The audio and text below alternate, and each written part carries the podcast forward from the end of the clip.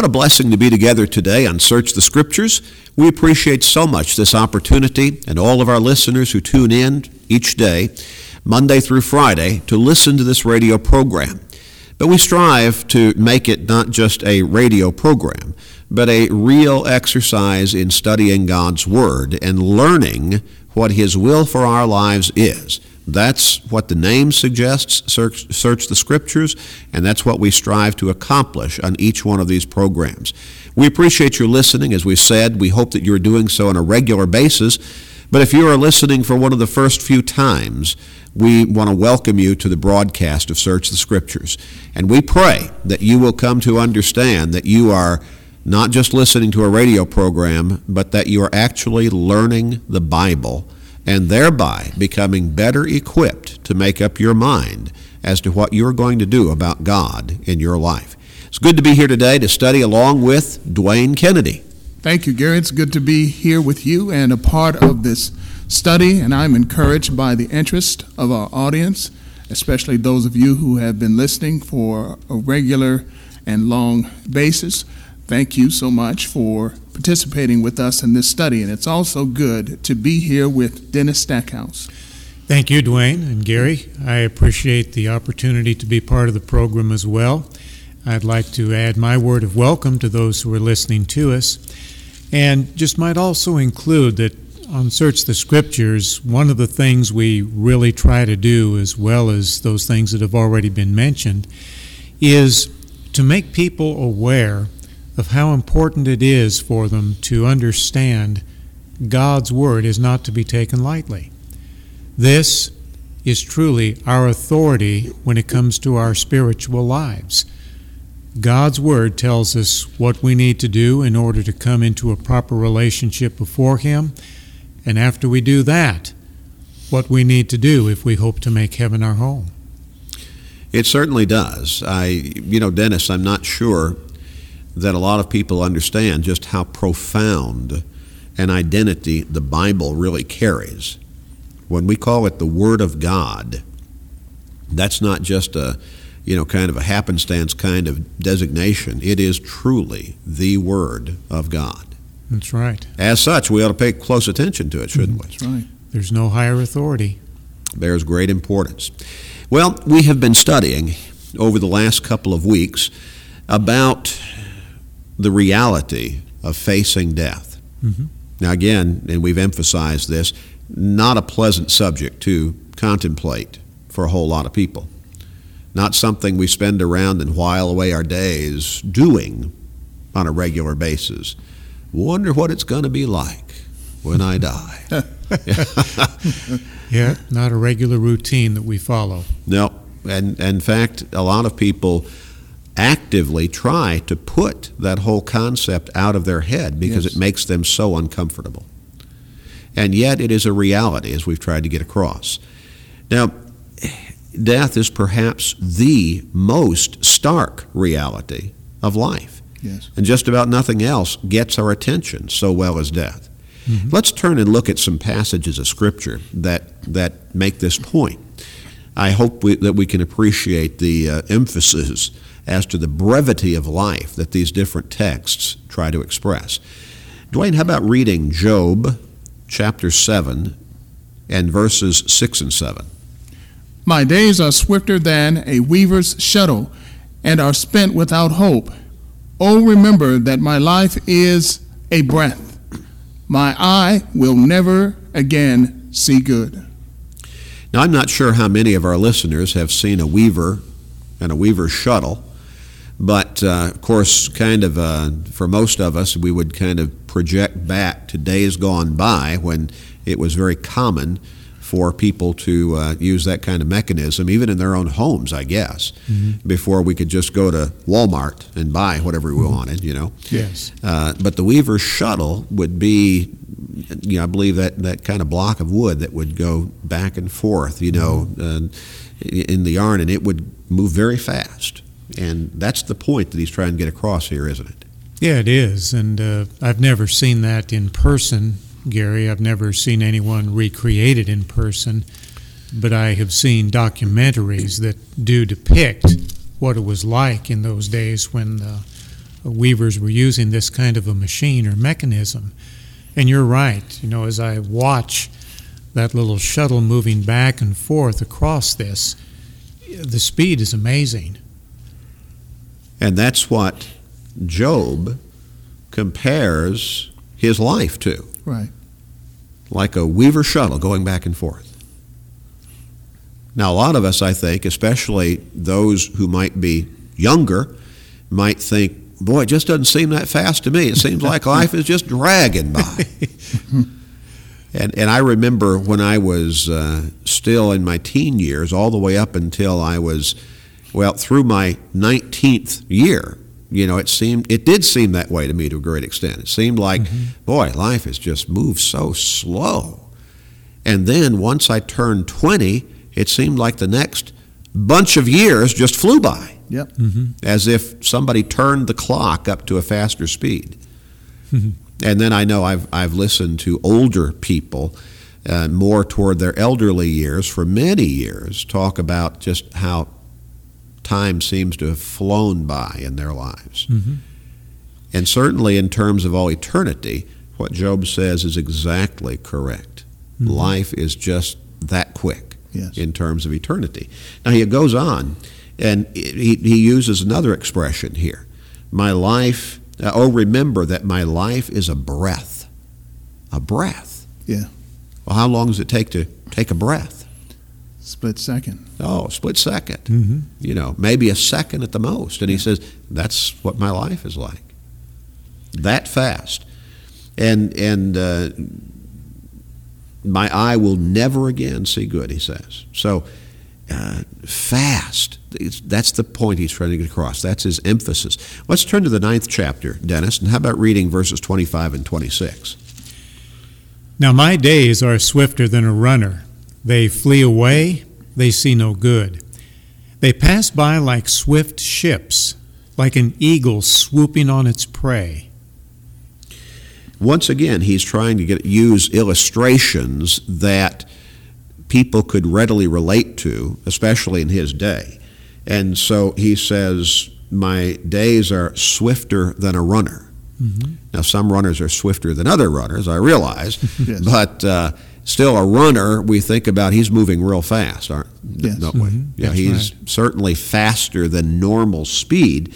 And he says, My days are swifter, swifter than a runner, faster than a runner.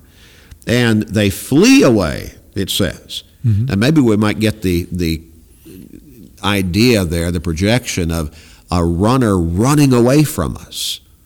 And we see how quickly he gets away, and before long he's gone around the corner, or maybe you know just kind of gone out of sight. And he says, "That's what my life is like, mm-hmm. swifter than a runner." And uh, they flee away; they see no good. They pass like swift ships. And then this last one, we really ought to be able to relate to that, like an eagle swooping on its prey. How fast does it take for that eagle as, and we talk about those eagle eyes, you know, the eyes mm-hmm. of an mm-hmm. eagle, so perceptive, so sharp. And they see the prey down on the ground, and all of a sudden, from nowhere it seems, to the prey who is on the ground and about to become the victim, almost from nowhere, the eagle swoops down out of the sky and grabs the prey, and it's just in an instant. Mm-hmm. Yeah. And it's done. There before you know it, gone before you can comprehend it.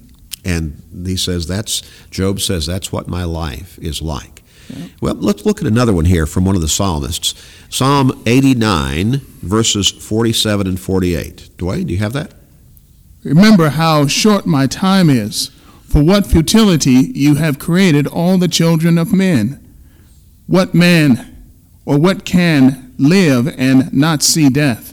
Can he deliver his life from the power of the grave? Well, again, how short my time is. Uh, and then, what man can live and not see death? Now, this is a, that's a rhetorical question, isn't it? Right. Mm-hmm. The answer is obviously no man. No. Mm, that's right. Everybody dies, and everybody will die unless the Lord comes again first. Can he deliver his life from the power of the grave? And again, rhetorical question. The answer is obviously understood in the question to be no. Death is coming to every one of us. Now, for the person who is just turning 20, it might seem like, yeah, but that's way away. Right. And then 30, he might still think, yeah, oh, it's still way away. As the years tick by, though, 40 and 45 and 50, somewhere along the line it becomes more clear to him death's not all that far away. Mm-hmm.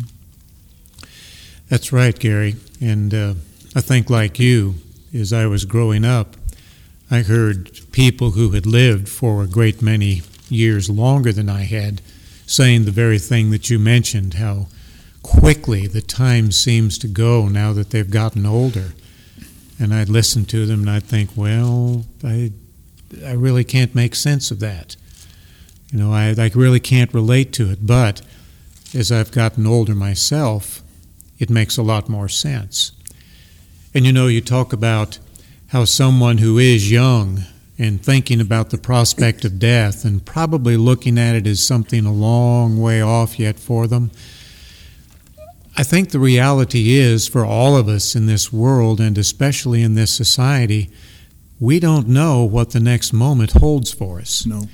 You know, we could be in a situation where someone who's not thinking clearly pulls out a gun and just starts shooting.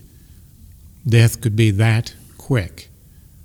We hear about that and read about that kind of scenario all the time, don't we? Yes. We do on a regular basis, sadly.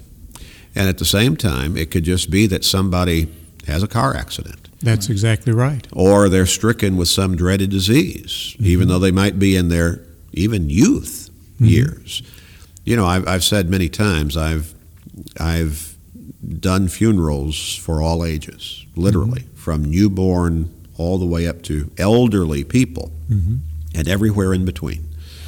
I remember a young mother who was probably in her mid to late 20s, had two or three little children at least, and she had an accident and suffocated and died. She was only in her 20s, probably. Mhm. Now, again, we might think we're bulletproof when we're that young, but we're not. Things happen. And if the Lord comes again before we reach physical death, well, then our time is up right then. That's Doesn't right. matter how old we are or how young we are, we need to be ready for the ultimate event of the end of our physical life in this world. Our time to repent is up. That's right. Our time to prepare is up. It's over. Along that line, Dennis, how about reading James chapter 4 and verse 14? Again, very vivid imagery. Whereas you do not know what will happen tomorrow. For what is your life? It is even a vapor that appears for a little time and then vanishes away. A vapor that appears for a little time. We've talked about this in the past. You blow out a flame off of a candle, and that little wisp of smoke rises up, wafts through the air for a few moments, and then it's gone as though it never was there. Or we wake up in the morning and there is that misty fog hanging over the surface of the ground, and we're there, it's there, and we're, it, it looks like it's, it's so prevalent, but then an hour or two passes and there's no sign of the fog ever having been there. Right. Mhm. And our life, James is trying to get across, is comparatively that brief. Mm-hmm. Here for a relatively short period of time and then gone. How many, how many people can sit out there listening to us today and perhaps remember having lived through having lived through times that at the moment might have seemed so intense, but then all of a sudden those times are gone. They're Mhm. past. Mhm. How many people might think uh, they might remember their, their parents or their grandparents talking about having lived through World War II? Now, you talk about an intense period of time, and yet you look back and you say, wow, that was 60 years ago or more. Yes. Right. And yet, at the same time, you know, it, it seems like, wow, it's been that long? 65 years or so? Mm-hmm. Yeah, it's but see that brief, it goes by. And that's what we're we're looking at in these various texts of scripture that compared to eternity especially Mm-hmm. when you're talking about time from stretched out, I guess we could say. These periods when we're so focused in in such an intense way, maybe we're going through some real tragedy in our life, maybe there's an illness to some very close loved one that we're we're struggling through and but then ultimately we look back and we say, wow, that was 30 years ago, Mhm. 40 years ago. I know there are things in my my life that I look back and think, boy, it doesn't seem like it should have been that long ago. Right. And yet that's how fast time flies by. Well, death, physical death, is here because of what consequence? Why do we die physically? Sin. Sin. That's Yeah, it, sin. isn't it? Mhm. If we go back to Genesis chapter 3 and we look at verse 19, actually, we could go back to chapter 2 and we could look at verse 17 and we get the situation set up. What do we read there? But of the tree of the knowledge of good and evil you shall not eat, for in the day that you eat of it you shall surely die. So God is telling Adam and Eve, here's this tree. It's the tree of the knowledge of good and evil. Right. You don't eat of it. If you eat of it, you're going to die. Now, they ate of it, didn't they? Yes. The very next chapter describes that. And they, by so doing, entered into sin. In verse 19, Dennis, what is the consequence? Chapter 3, verse 19 In the sweat of your face you shall eat bread till you return to the ground. For out of it you were taken, for dust you are, and to dust you shall return. When he says, till you return to the ground, and to dust you shall return, to what is he referring?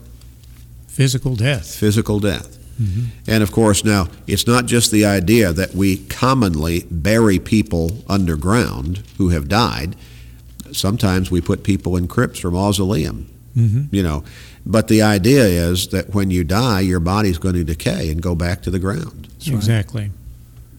And so he's referring to physical death. Physical death became a reality because they broke God's commandment and ate of that fruit of that tree that he said, don't eat of that fruit unless you die.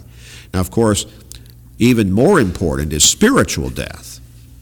And that's the wages of sin as mm-hmm. well. Romans chapter 6 and verse 23 the wages of sin is death. But physical death, we need to understand, it's not an accident, it is a consequence That's right. of man's sin. Ecclesiastes chapter 3, verses 19 and 20. What does that say? For what happens to the sons of men also happens to animals. One thing befalls them. As one dies, so dies the other. Surely they all have one breath. Man has no advantage over animals, for all is vanity. All go to one place, all from the dust, and all return to the dust. Well, just like the animals, then, when man dies, he's going to decay and go back to the dust. That's right. Mm-hmm. Now, the difference between man and animal, obviously, is that man has a soul that goes mm-hmm. on. The animals do not. But again, it's portrayed in very stark terms. All die, all go back to the dust. An animal dies, and of course, some people may have uh, had the opportunity to be walking through the woods or maybe out through a field and come across the carcass of a dead animal. And very quickly, that, that carcass begins to decay, doesn't it? Right. Very quickly. Mhm. To degrade.